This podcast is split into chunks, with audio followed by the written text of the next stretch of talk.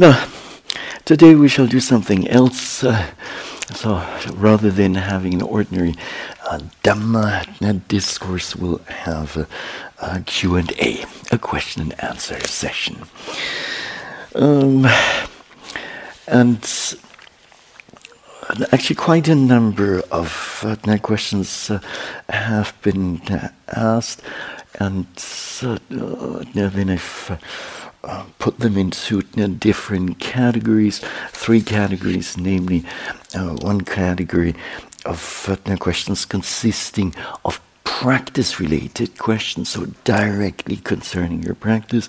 Then we have a few more theoretical uh, questions, so I will leave this uh, those a little bit, and uh, then we have a few questions about certain mindfulness and certain related things, or uh, mindfulness, etc., uh, related to uh, daily practice, daily practice at home.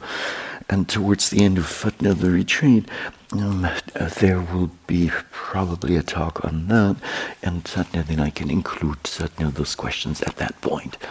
If you could wait that long, I'd be delighted. If not, no, then we'll have to address some of them.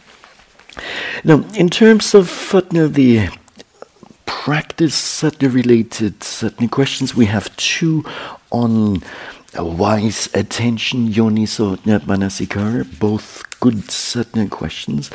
Actually, they are all good certain questions and Satna then, as I'll try to answer those, Satna then a question on labeling, then a question on, uh, what was it here, on anatta, then a question on know, the imperfections of insight, and Satna then, and then towards the end, uh, oh, oh, a question about the breaking up of certain formations, then one on right certain perception, and then at uh, closer to the end we'll have a question on uh, mental defilements, uh, namely the latent or dormant defilements, anusaya, kilesas, and at the very end, uh, well, a question about uh, criteria you know, that certain meditation teachers, you know, a minimum criterion that a meditation teacher should certainly fulfill. Plus, one question about insight knowledge is, and we'll have to, I'll have to ask uh, uh, something first. Now, the first question in the context of the Vipassana practice, what is yoni Yoniso Manasikara? And how can one use it in the practice?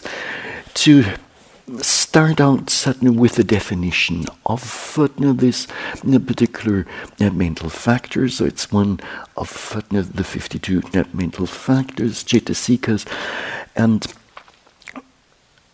the Pali, the word literally means making in the mind, and attention is the mental a factor responsible for the mind's advertence to you know, the object, by virtue of which you know, the object is made present to uh, consciousness.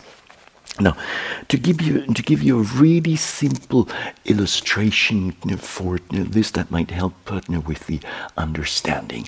If, for instance, um, right now there will be a huge explosion over there, maybe some gas cylinder uh, explodes, then your attention would go where?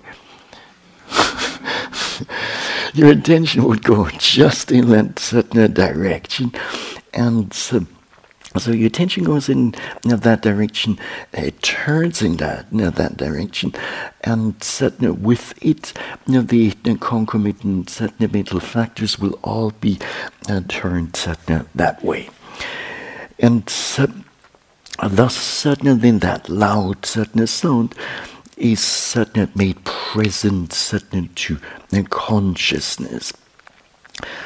However, if uh, more or less at the same time there is uh, some minor event, uh, negligible event happening more or less over here. Well, uh, uh, it doesn't call your attention, it doesn't strike uh, the mind in any way, and thus a consciousness does not get uh, directed that way or turned that way, but rather uh, to where the explosion uh, is happening. The characteristic of attention manasikara is certainly the conducting sarana in Pali of the associated mental states towards the object. So its function is to yoke the associated states to the object. It is manifested as confrontation with an object, and its proximate cause is the object itself.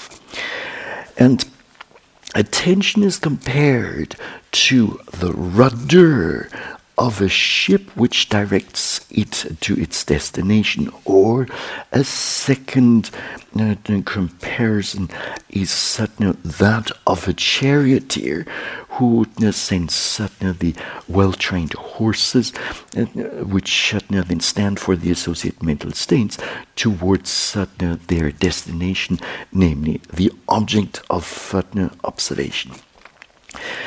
Now, the comprehensive manual of uh, the Abhidhamma, compiled based on uh, the uh, what is it? Um, Abhidhammattha Sangaha. Uh, so that's uh, the English um, uh, version of it. Um, and then further it explains that attention, manasikara, should be distinguished from the mental factor, vitakka, which is the aiming or the initial application of the mind. So, in the case of manasikara, it turns the associated mental states towards the object, whereas in the case of vitakka, it certainly then applies them onto the object. So these are um, very subtle differences in the working of the mind. Now, attention, manasikara, is uh, an indispensable mental factor present in all states of uh, consciousness. So it's one, and actually the last one, the seventh one, of uh, the seven uh, universals. Whereas in the case of Vitakka, so, as Sayadaw U Pandita, I'd like to experience the aiming or, in the context of the jhanas, initial application of the mind. This is a specialized factor that occurs on occasion but is not certainly indispensable.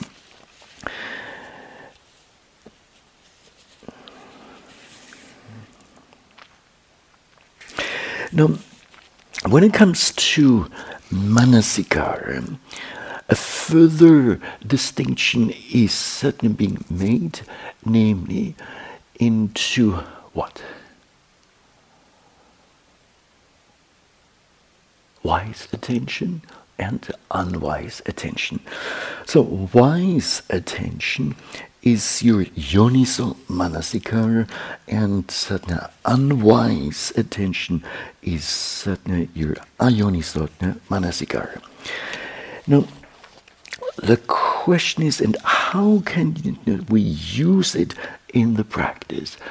First of all, this uh, mental factor of attention plays a really important role. It plays an important role in the context of the five hindrances, and it also plays an important role in the context of the enlightenment factors.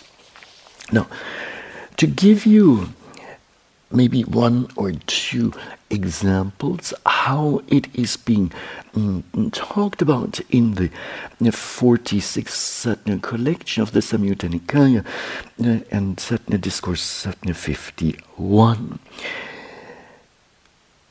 Namely, there's talk about, or, or mention about the nourishment of sensual desire, the first hindrance, and know, there it says there are beautiful objects, frequently, frequently giving unwise attention to them. This is the nourishment for the arising of sensual desire that has not yet arisen. And it's the nourishment for the increase and strengthening of sensual desire that has already arisen. So this would be a case of unwise attention, ayoniso manasikara, in the Pali scriptural language. If we keep thinking about food and about suddenly going to a, fancy uh, restaurant with exquisite meals, this will uh, lead to what? Uh, pardon me? Gluttony. Uh, gluttony, there you go. It might lead a retreat and, you know, to maybe uh, prematurely quit the retreat and then go to the next uh, uh, special or, or famous restaurant. So if you direct your attention in the wrong way towards certain something that uh, actually stimulates desire, well, that then you're uh, basically asking for trouble. Mm, so you can do this, you can say this uh, with regard to food, you can take this unwise attention with regard to uh, clothing, some fancy clothing that you're dreaming about to, to possess, and you can uh, uh, use this ayonisikara, ayoniso manasikara with regard to anything desirable. Now, the same discourse from the Samyutta Nikaya goes on to speak of the denourishing of sensual desire. And it says, there are impure objects used for meditation, frequently paying or giving wise attention to them this is the denourishing of the arising of sensual desire that has not yet arisen, and the denourishing of the increase and strengthening of sensual desire that has already arisen. Now, impure objects used certainly for meditation, as such as uh, the uh, contemplation on the impurity of the body, contemplation on uh, uh, death, and uh, the like.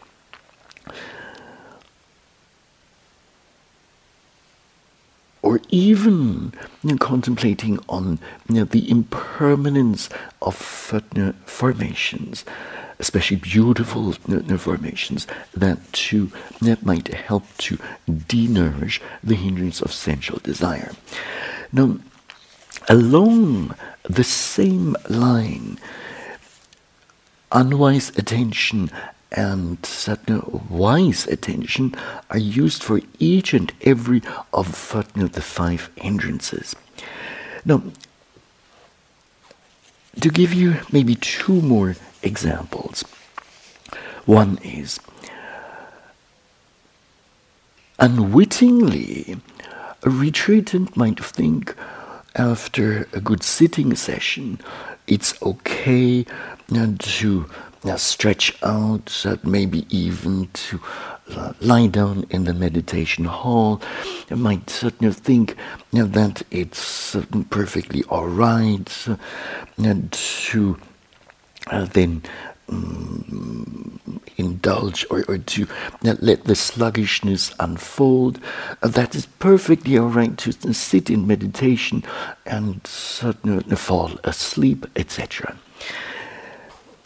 so this is basically allowing those certain things to happen.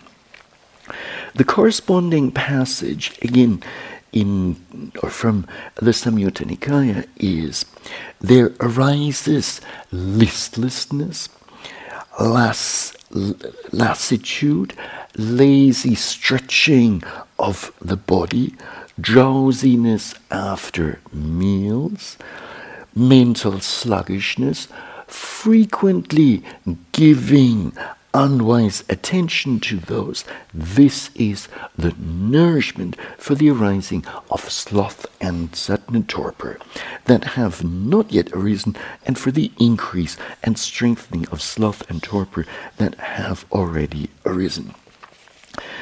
Now, on the other hand, we have the denourishing of fatness, sloth, and torpor, and satna, this comes uh, by way of the element of exertion. So, one of the uh. There's the element of arousing one's energy, the element of exertion, the element of continuous exertion. So the initial effort, the boosted or increased effort, and finally the culminating effort with which one gains uh, the Dhamma. Frequently giving wise attention to one or the other of these mm, forms of exertion, this is the denourishing of the arising of sloth and torpor that have not yet arisen and of the increase and strengthening of sloth and torpor that have already arisen.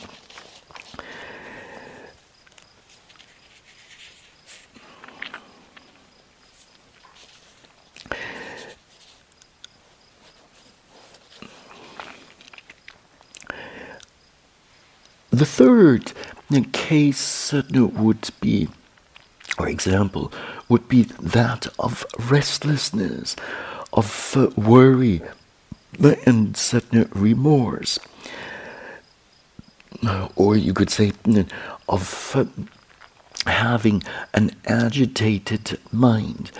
So accepting this and thinking it's quite normal to, or quite normal, quite okay to have such an agitated state of mind.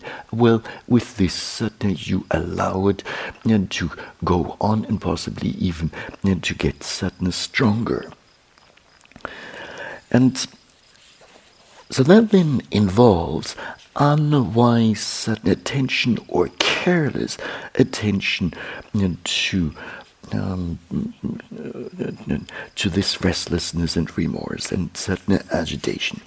But on the other hand, the denourishment comes with uh, frequently, frequently giving careful or wise attention to things like um, peacefulness of mind, namely you tranquility.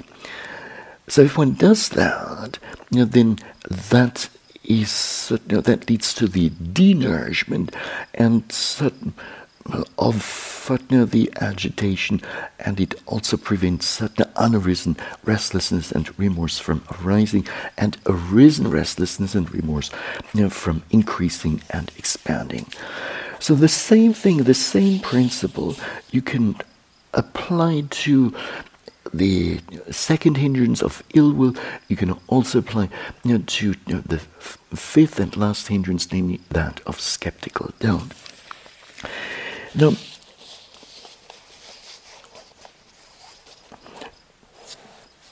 wise attention plays yet another important role when it comes to the uh, arousing of uh, and development of uh, each and every of the enlightenment factors.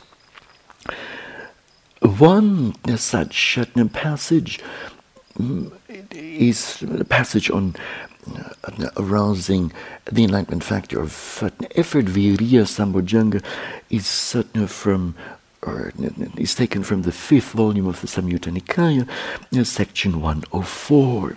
And what is the nutriment for the arising of the unarisen enlightenment factor of energy and for the fulfillment by development of the arisen enlightenment factor of energy? There are oh, retreated the element of arousal, the element of endeavor, and the element of exertion. So the same that certainly were mentioned earlier on in the uh, context of uh, uh, the denourishment of uh, sloth and torpor frequently giving careful attention to them is the nutriment for the arising of the unarisen enlightenment factor of energy and for the fulfillment by development of Fatna, the arisen enlightenment factor of energy. Now, this much in terms of uh, now, two applications of wise or careful uh, attention we could expand this by simply mm, reflecting carefully whether we we see or, or there is some object or there's a variety of objects and certainly mm, some objects may uh, be uh, quite enticing others might uh, Mm, easily uh, trigger the arising of ill will, and certainly yet others might uh, conduce to restlessness, etc. Or uh, maybe some object might suddenly tempt a, person to um, transgress certainly the ethical precepts, and so on. So when there is this possibility to and then not just pay attention to whatever comes along, but to do kind of a pre pre-selection and, and then uh, uh, direct the attention to what is useful uh, rather than uh, um, uh, directed to something that isn't all that helpful. So maybe this much in terms of that as an answer to the first question. And, you know, then a second question related to wise attention is what is the relationship between wise attention and mindfulness? And then there's a second and a third question. Your wise at, or, or, attention in general is, as stated, um, one of the universal mental factors, so it's a prerequisite for uh, everything else. Mm. In the presence of wise attention, it's quite uh, likely uh, that uh, mindfulness will also uh, or will be uh, present in uh, the mind, or at least why is it? Well, let me see.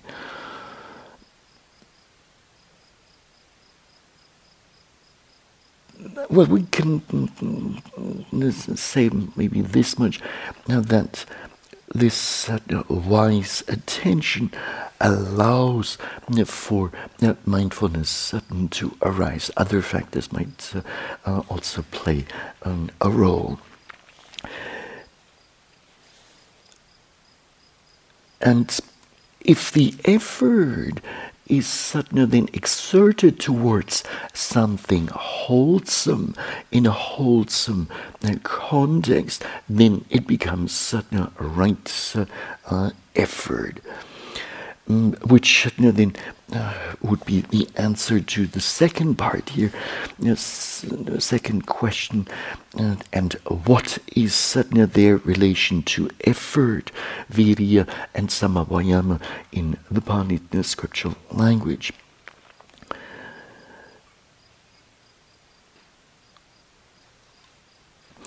The third related uh, question is how to avoid the risk of identifying with any of these and thereby strengthening or reinforcing the very sense of self which is to uh, dissolve. A tentative answer uh, to this part would be to um, simply be uh, mindful of uh, the very of manasikara and satna then um, also of uh, effort and uh, not to identify you know, with you know, those states, just see them as uh, mental factors you know, that perform a certain function, and that's that's all. If on occasion a sense of self comes into the picture and it becomes my mindfulness or it becomes my effort, etc., well, then be mindful of that and uh, observe, be mindful of it and know its uh, nature. And in so doing, that's identification with it or referencing, uh, self referencing, uh, then uh, might gradually fall away.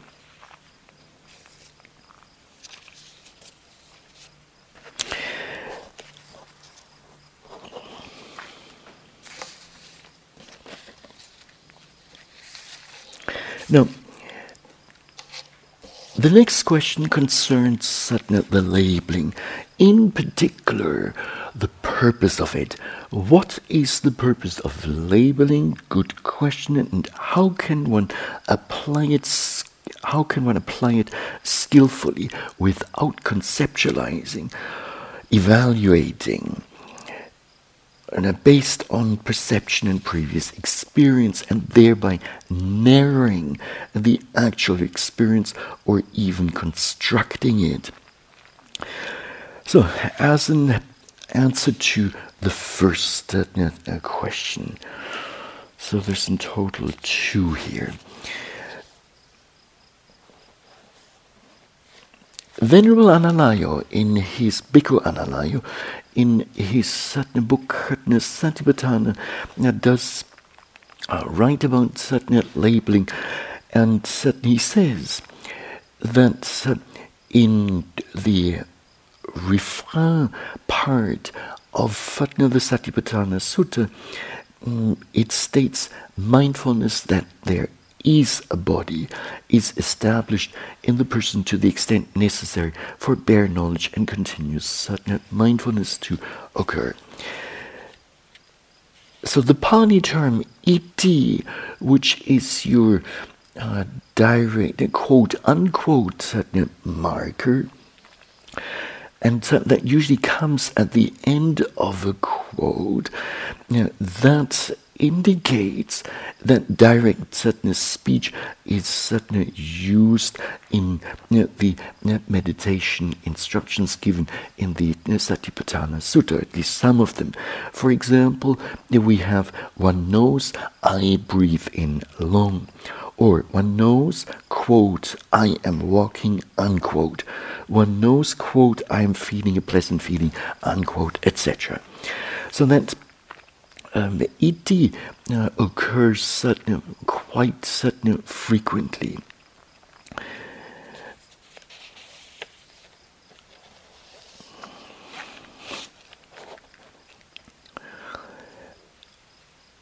The labeling during mindfulness satnat meditation can help so venerable Bhikkhu Analayo continues to state help to strengthen clear recognition and understanding.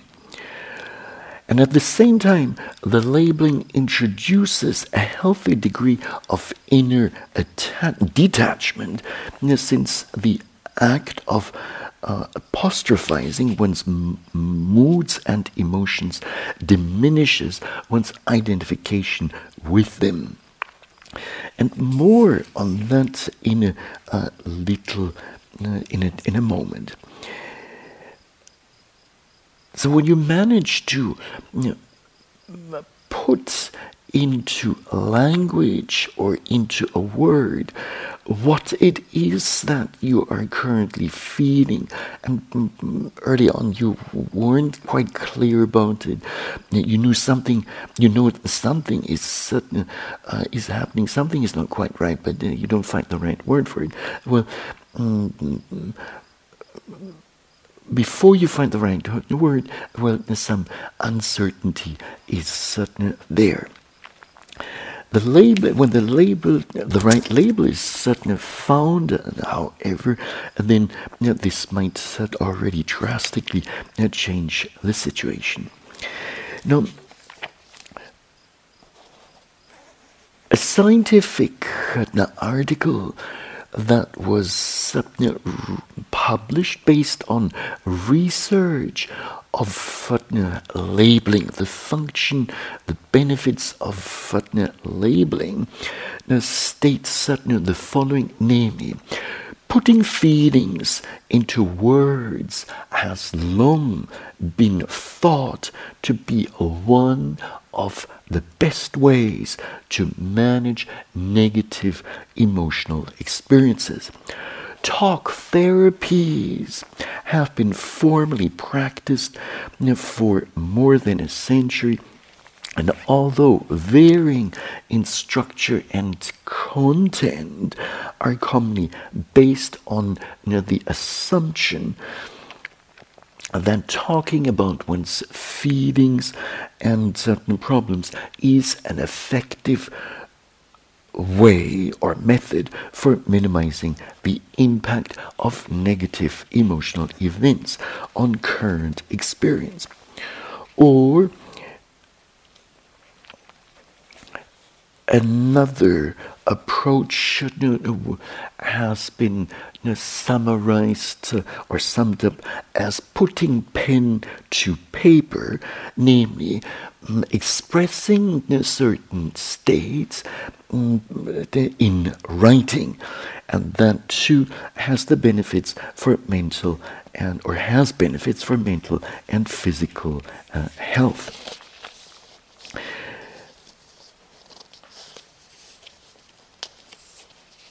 The title of that research is Putting Feelings into Words. This was this is re- research done by M.D. Lieberman, Eisen.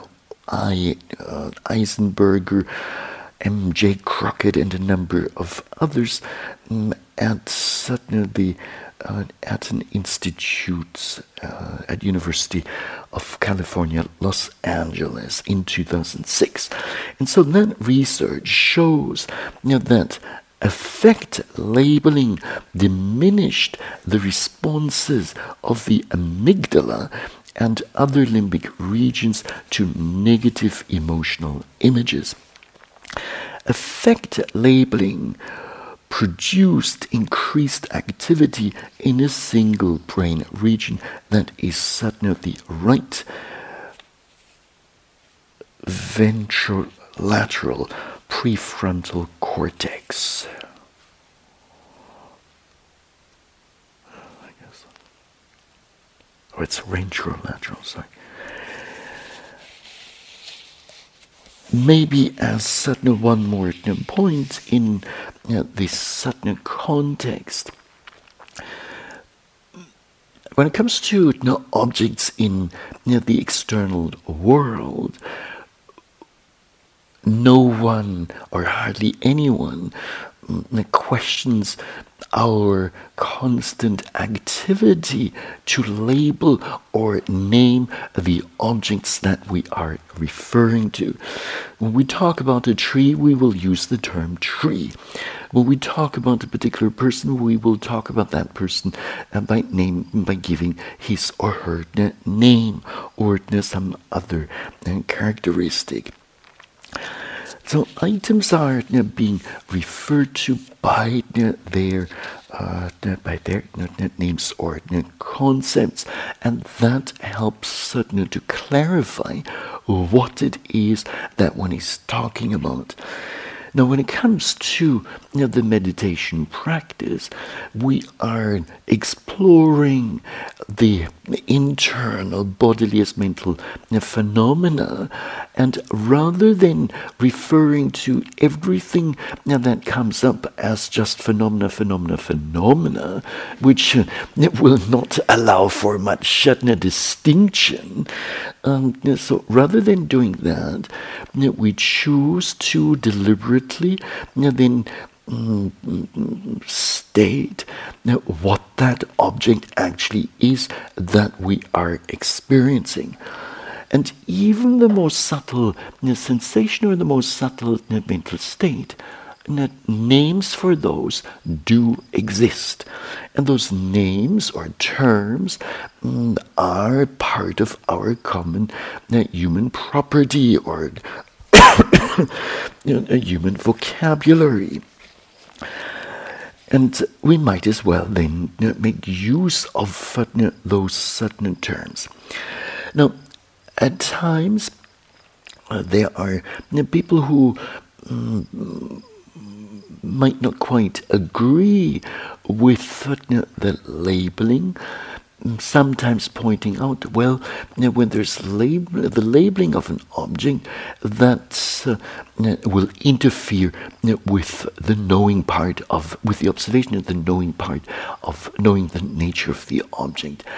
But the amazing thing is that the mind does mm, gain intuitive wisdom, and um, even though this may go along with some amount of verbalizing uh, the uh, experiences. So these two are not necessarily excluding uh, one another. Now, of course, certainly when we use the labeling, we want to uh, uh, use it with certain discretion. There are there will be times when uh, so many objects arise that uh, we uh, the labeling is just uh, too slow. We uh, just don't manage to keep up with the flow of events. And in that kind of a situation, the Venerable Mahasi Sayadaw of Burma uh, recommended to simply temporarily drop the labeling. And uh, later on, when the flow of objects slows down, then to pick up the labeling again.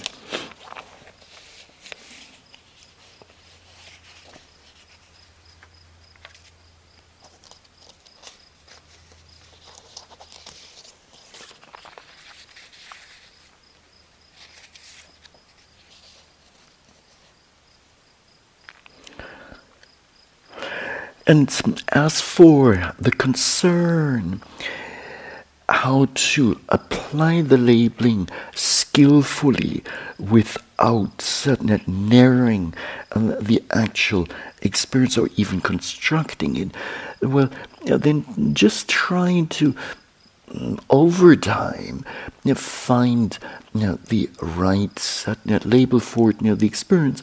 Mm, However, keeping in mind know, that mindfulness meditation is not about suddenly becoming great experts in finding the right words, but it's rather about being mindful of what's happening and uh, knowing the nature of uh, the respective objects.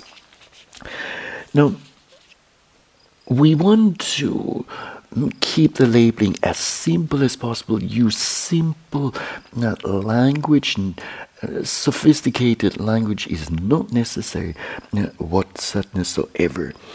And if on occasion one doesn't right away especially at the beginning of a retreat, one doesn't quite find the right word for one's experience well, one, it's quite enough to choose a very uh, general term, descriptive term, such as a sensation or maybe a mental object, and that would certainly then cover the experience and over time gain with the more experience uh, then uh, the right certain words that will come to mind easily. And at that point, the gradually the the conceptualizing, the evaluating, and so on uh, becomes just naturally uh, becomes less than object uh, comes up one immediately recognizes that it's, certain, it's such and such an object, and suddenly then the corresponding label comes up, and certain, that's it. If, however, you know, the experience is different from earlier experiences, well, then uh, one will have to uh, adjust the label accordingly. So, to give you an example for that, you start um, observing a pain, uh, or a pain comes up, you focus your attention on it, you start labeling it as, in a general way, as a pain working with it for a while, you, you might notice, oh, this is uh, uh, a f- mm, maybe a throbbing pain, and then as you keep observing it, it changes into a burning pain, and suddenly then you might want to change the label first from uh, simply just labeling as pain, then to throbbing pain, and then to that burning pain. So that's uh, uh, that that would be the way to go. Now, that much uh, with regard to the labeling. Then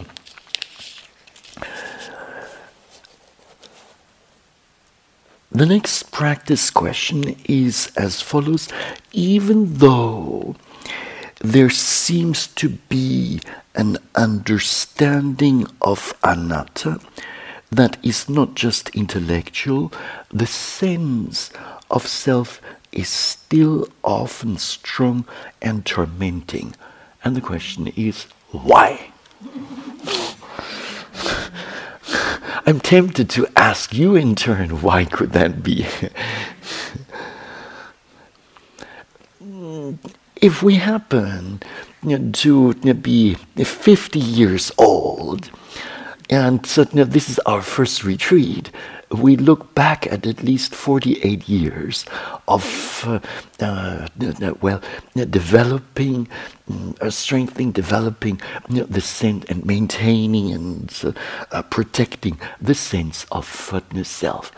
So do keep in mind um, you're looking at a long period of time, and it will take some time to gradually undo th- that uh, habit of uh, the mind.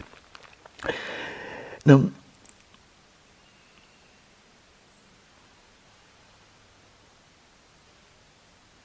when we first experience anatta in our meditation practice in a very direct manner, well, then there will be just a few moments of that. For the for that time, you get the point, and then quite certain soon, you know, the notion of anatta will re-establish itself, and then you'll have to deal with it certain once again.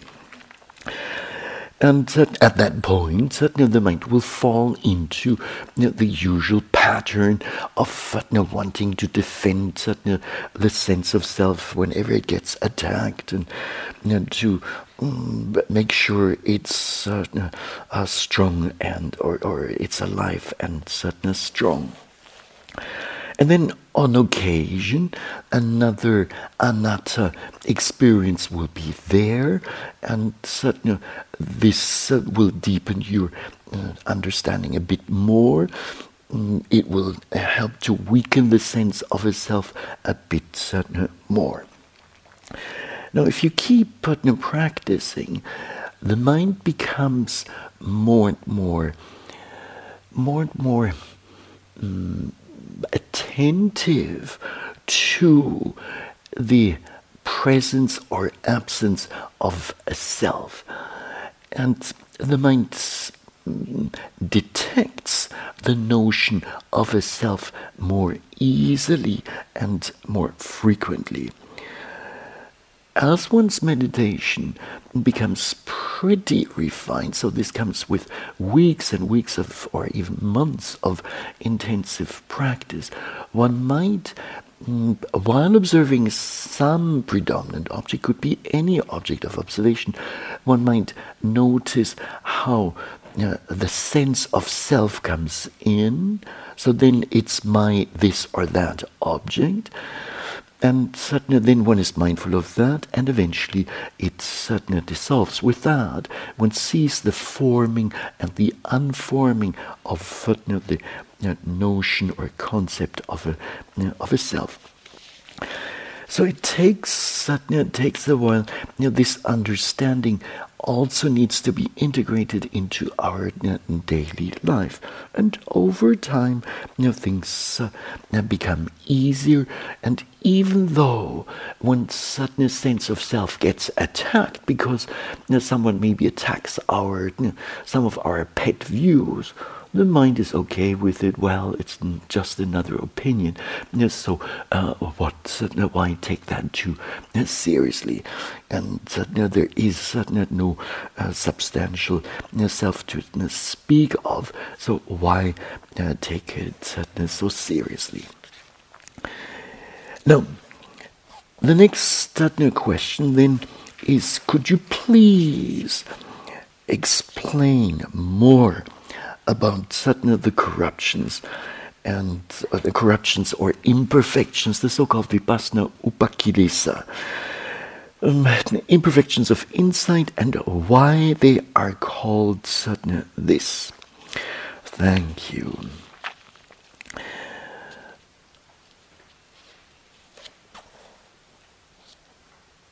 Maybe to highlight a few more aspects around uh, the the name itself. The name for it, you know, these certain ten uh, mental factors. Briefly, to uh, mention them first. So the first one is certain obhasa illumination. Then we have keen, sharp uh, knowledge. Then we have uh, rapture, joy. It comes in five different forms. Then know, tranquility. You know, passaddhi and pali, then happiness, sukha, and uh, uh, based on these, uh, then faith or, or determined, um, determined confidence arises. Um, Adhimokkha in the Pali, the scripture language. Next certainly is Paggaha, that means strong effort. Then Upatthana, uh, which literally means establishment. So, establishment of uh, mindfulness. It's a term, a reference to uh, mindfulness. And then we have equanimity as number nine, Upekkha. Um, and finally, Nikanti. Nikanti is the Pali for attachment. Now, nine of those, the first nine, are considered to be, in essence, wholesome states. The last one, Nikanti, is clearly an unwholesome state. However, any of those nine um, imperfections can or nine nine mental states um, can turn into an imperfection uh, when uh, one is attached uh, to the respective experience, attached to the calmness, attached to this sense of ease, of well being, of contentment, and so on. So it's either that or craving might arise, tanha for it, near the experience. So one is looking forward to more of the same or mm, pride and conceit comes in. One has uh, uh, an experience of great calmness, plus maybe some of the other uh, imperfections, and suddenly then the mind suddenly goes, well, I must be uh, the top meditator in this group, or ever to have arisen.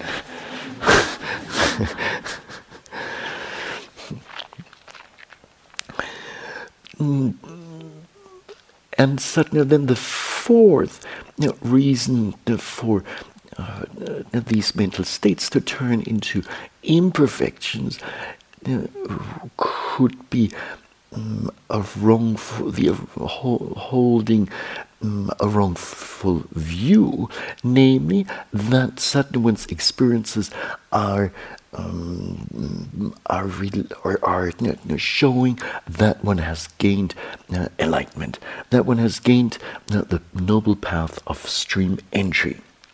Now, when there is any one of those, so let's say calmness arises and it arises together with attachment or craving or pride and conceit or a wrong view, uh, wrongful uh, view as outlined, mm, then mm, this will do what to the mind? It will purify the mind or pollute the mind it will pollute the mind, obviously. And certainly then, a polluted mind is destined for progress in the practice? Not really.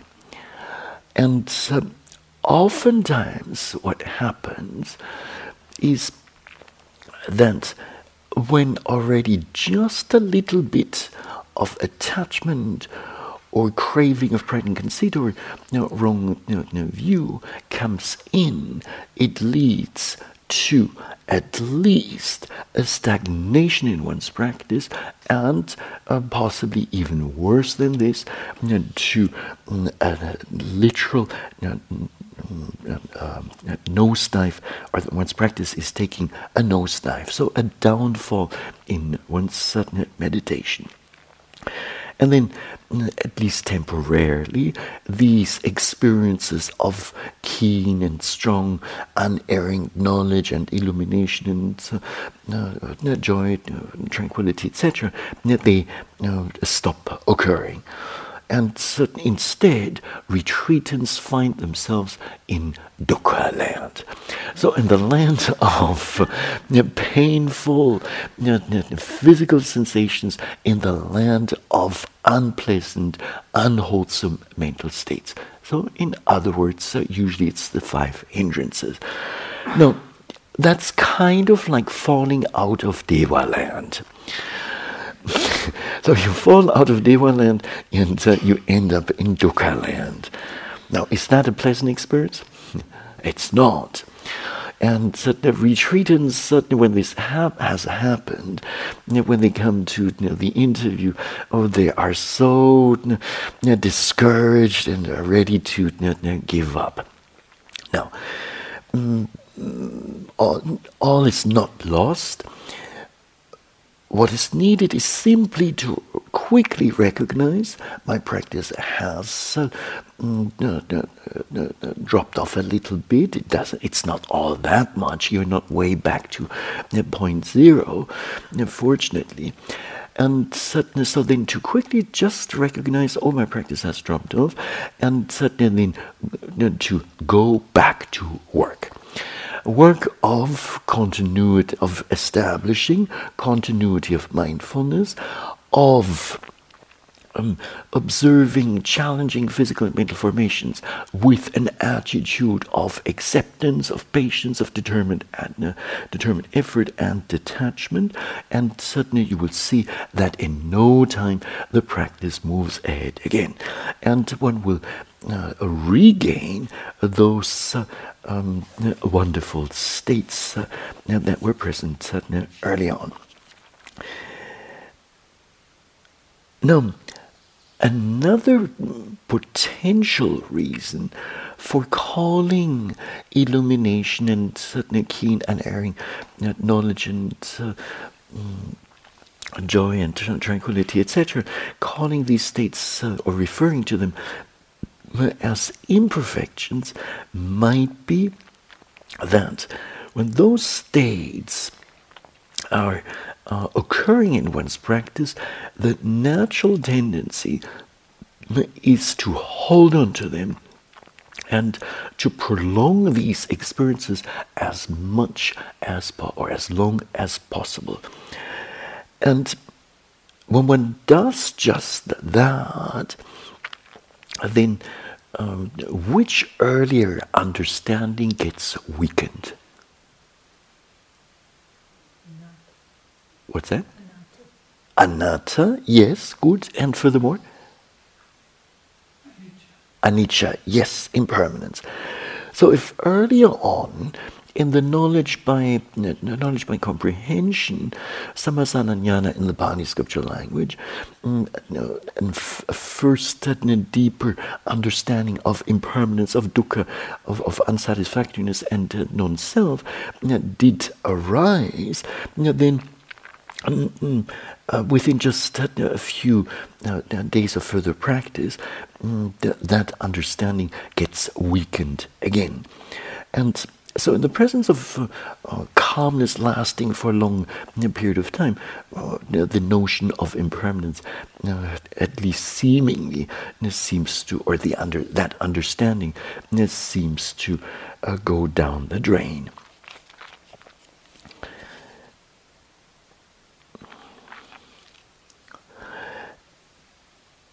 They might certainly be called imperfections of insight for yet another reason, and this being an unskilled, mm, unknowledgeable mm, retreatant will have all these wonderful experiences and certainly then out of a better understanding, will do what is natural to do, namely to get attached to these experiences. And uh, uh, so one by one the imperfections come, come up. Each one of them is just great, and one just cannot get enough of them. And uh, pursuing that path is what?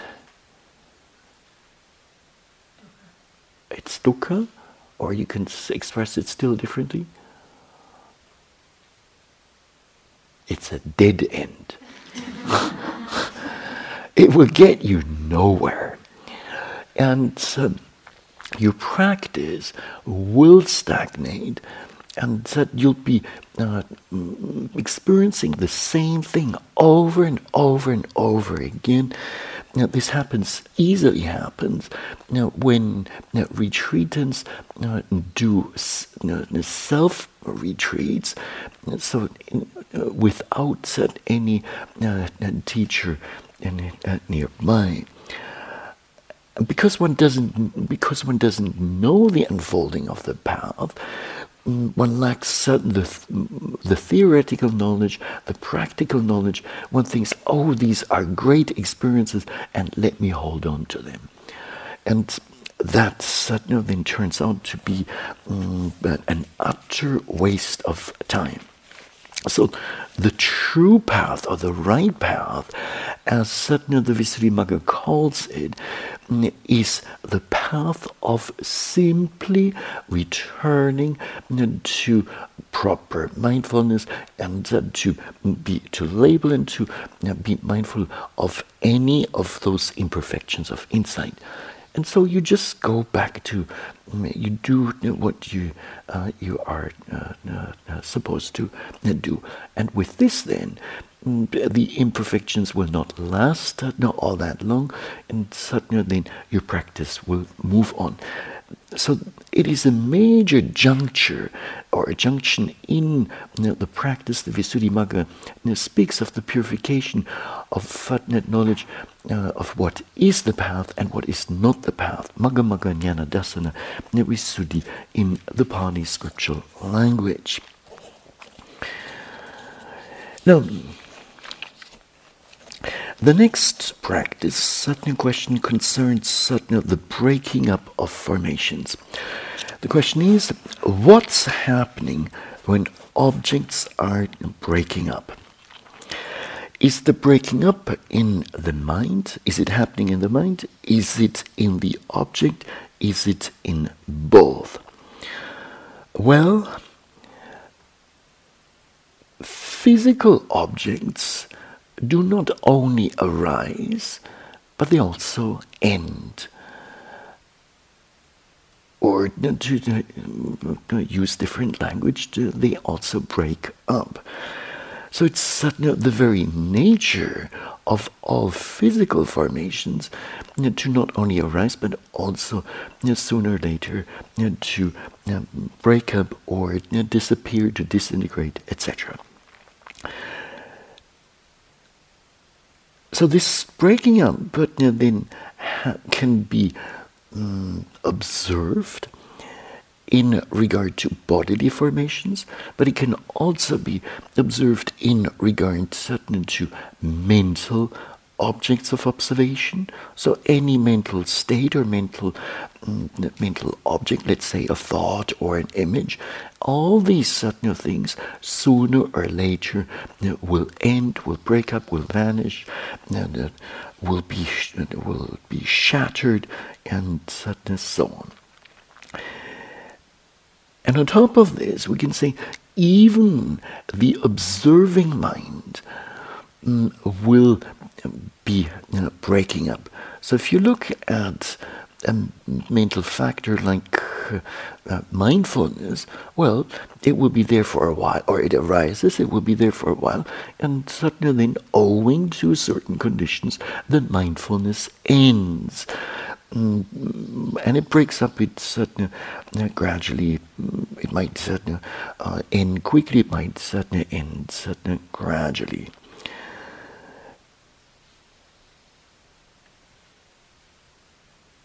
So the answer to this certain question would be mm, the breaking up is happening with regard certain to both physical as well as mental objects of observation, and the breaking up is also uh, happening with regard to, uh, the observing uh, mind and the factors that play a role there. Even consciousness itself is nothing permanent. We cannot speak of one continuous mm, consciousness, mm, but rather it comes in moments of consciousness. Each moment of consciousness arises and does what? It passes away, it breaks up. Now, then the, uh, the then uh, the question goes on is this unnecessary, useless speculation? No, this much is okay. But uh, then sometimes it seems like elements are changing, uh, changing form or proportion in a given object. So that is a correct statement. You look at a pain, mm, it never remains uh, the same. It's or at first it may seem somewhat uh, solid and unchanging, but over time that certainly will change. And indeed, the composition of the four elements mm, within a pain may change in many different ways. Now,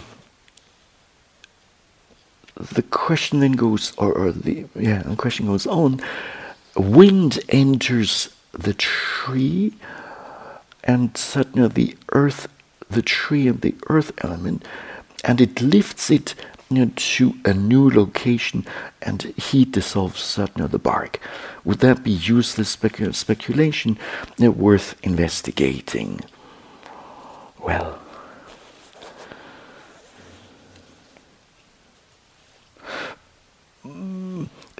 Seeing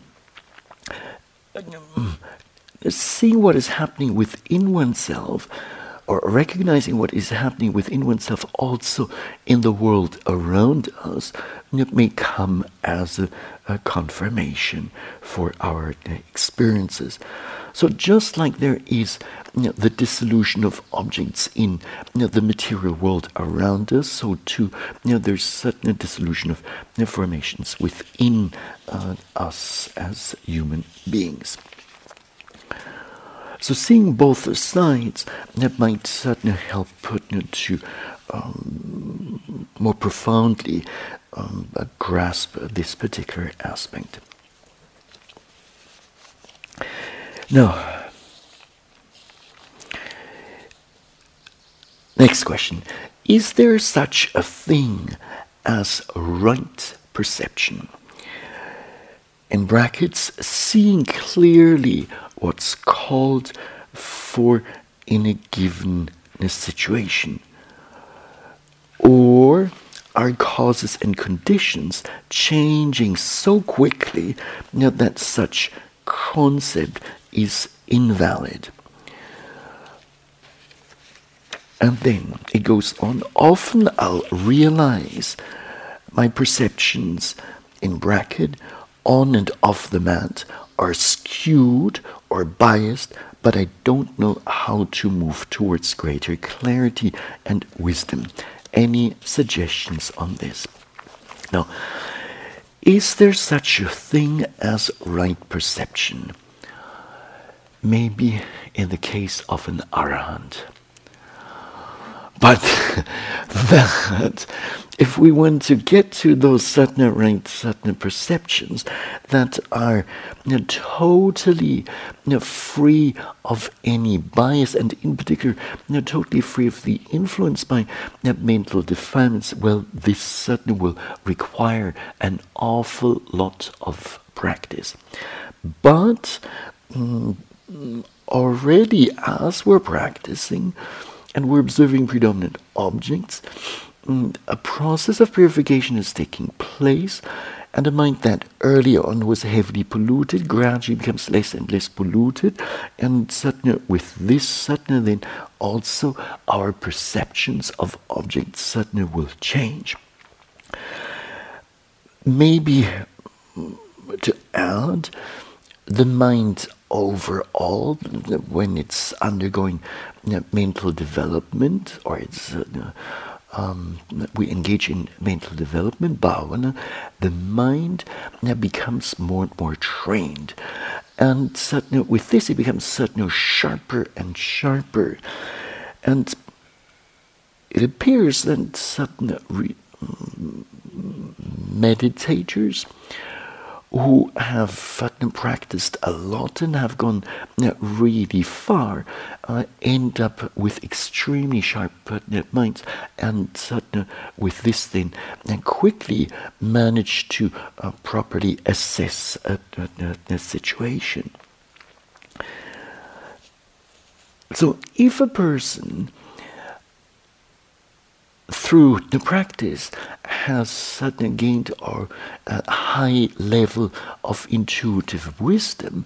And with with this a high level of understanding about the workings of the mind especially the failures of you know, the mind the influence of you know, unwholesome mental states etc and sees uh, the need for wholesome states, then uh, that certain high level of wisdom will have a positive impact on uh, perceptions.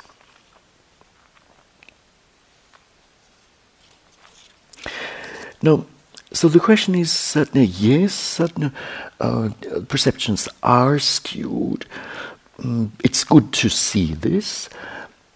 Mm, and the answer in here, how to work with you know, uh, these biased or skewed know, perceptions, would be simply just keep on know, practicing mindfulness, and certainly with this gradually the mind will be purified more and more. More and more wholesome mental states will arise. The unwholesome ones you know, will at least temporarily you know, subside, and certainly with this, our perceptions will change. And already in the discourse on perceptions yesterday, some of those changes of perception mm, have been mentioned. So maybe this much for this question, and Satna, then we're all, oh my goodness.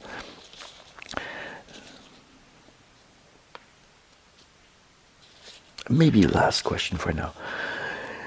Can the anusaya kilesa, so the latent mental defilements, be er- eradicated by insight knowledge, by the jhanas, or only by the experience of nibbana? Now,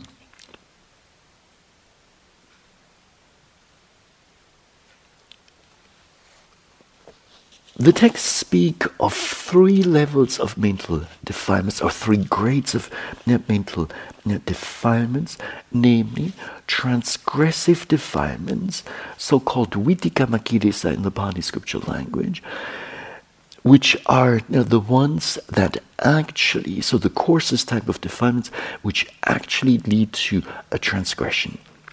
Then we have the grade of obsessive fundamental defilements, the Pariyutthana Kilesa in the Pali scriptural language, and those that manifest only in the mind. So there will be thoughts of desire, of desiring something, or thoughts of harming another being, and so on. But they do not translate into uh, uh, Uh, uh, physical or verbal uh, transgressions.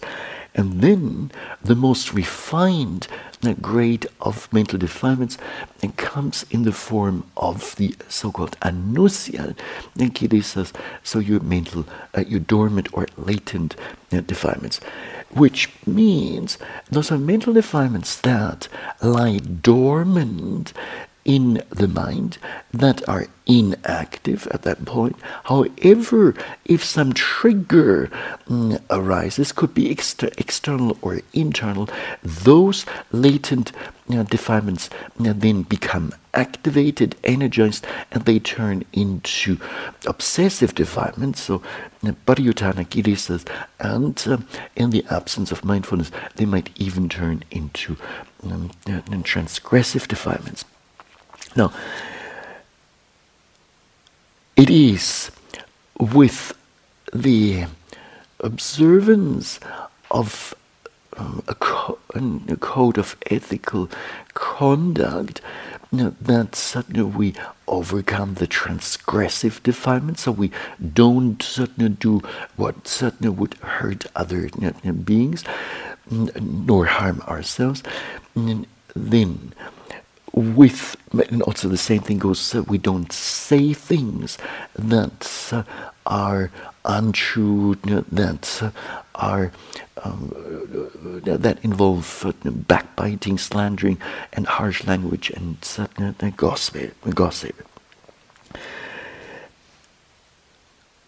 It is certainly by way of the training in concentration, samadhi sikkha in the Pali scripture language, that certainly those mm, the obsessive mental defilements will be suppressed in you know, the stream of con- you know, consciousness, but not yet eradicated. So temporarily, you know, they're under control, and certainly it is only through of the training in intuitive wisdom, panyatna that uh, the latent defilements, which are most deeply instilled in uh, the mind, that those uh, will be eradicated from the stream of consciousness. And then a further distinction here. Mm, in the presence of mindfulness, the latent defilements will not suddenly show up, but they will not certainly uh, do harm.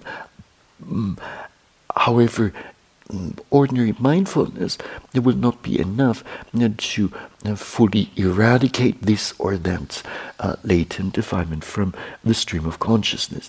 And it requires uh, at least the realization of Fatna Noble Path and fresh knowledge, um, the path knowledge of Fatna stream entry, as well as then uh, the other uh, grades of or levels of realization. Now, that's it. We've got uh, two more, one, two, yeah, two more uh, practice-related questions, and I'll keep those uh, for uh, the next couple of days, and I'll try to uh, integrate those as well as certain of the others that have not been uh, mentioned at all. Allow me to uh, conclude by wishing uh, may the answers have, uh, may the answers be uh, comprehensive enough. May they um, put to rest your queries that you may have had for the entirety of this retreat, and then um, with further, with strength and confidence and good and energy and effort, yes, continuous mindfulness and then focused, uh, focused, concentrated mind, that may that much intuitive wisdom arise, and may that wisdom turn into liberating wisdom that sees you know, the peace of nibbana as peaceful. And may this happen uh, while you're here at this uh, Forest Refuge retreat. And this is it.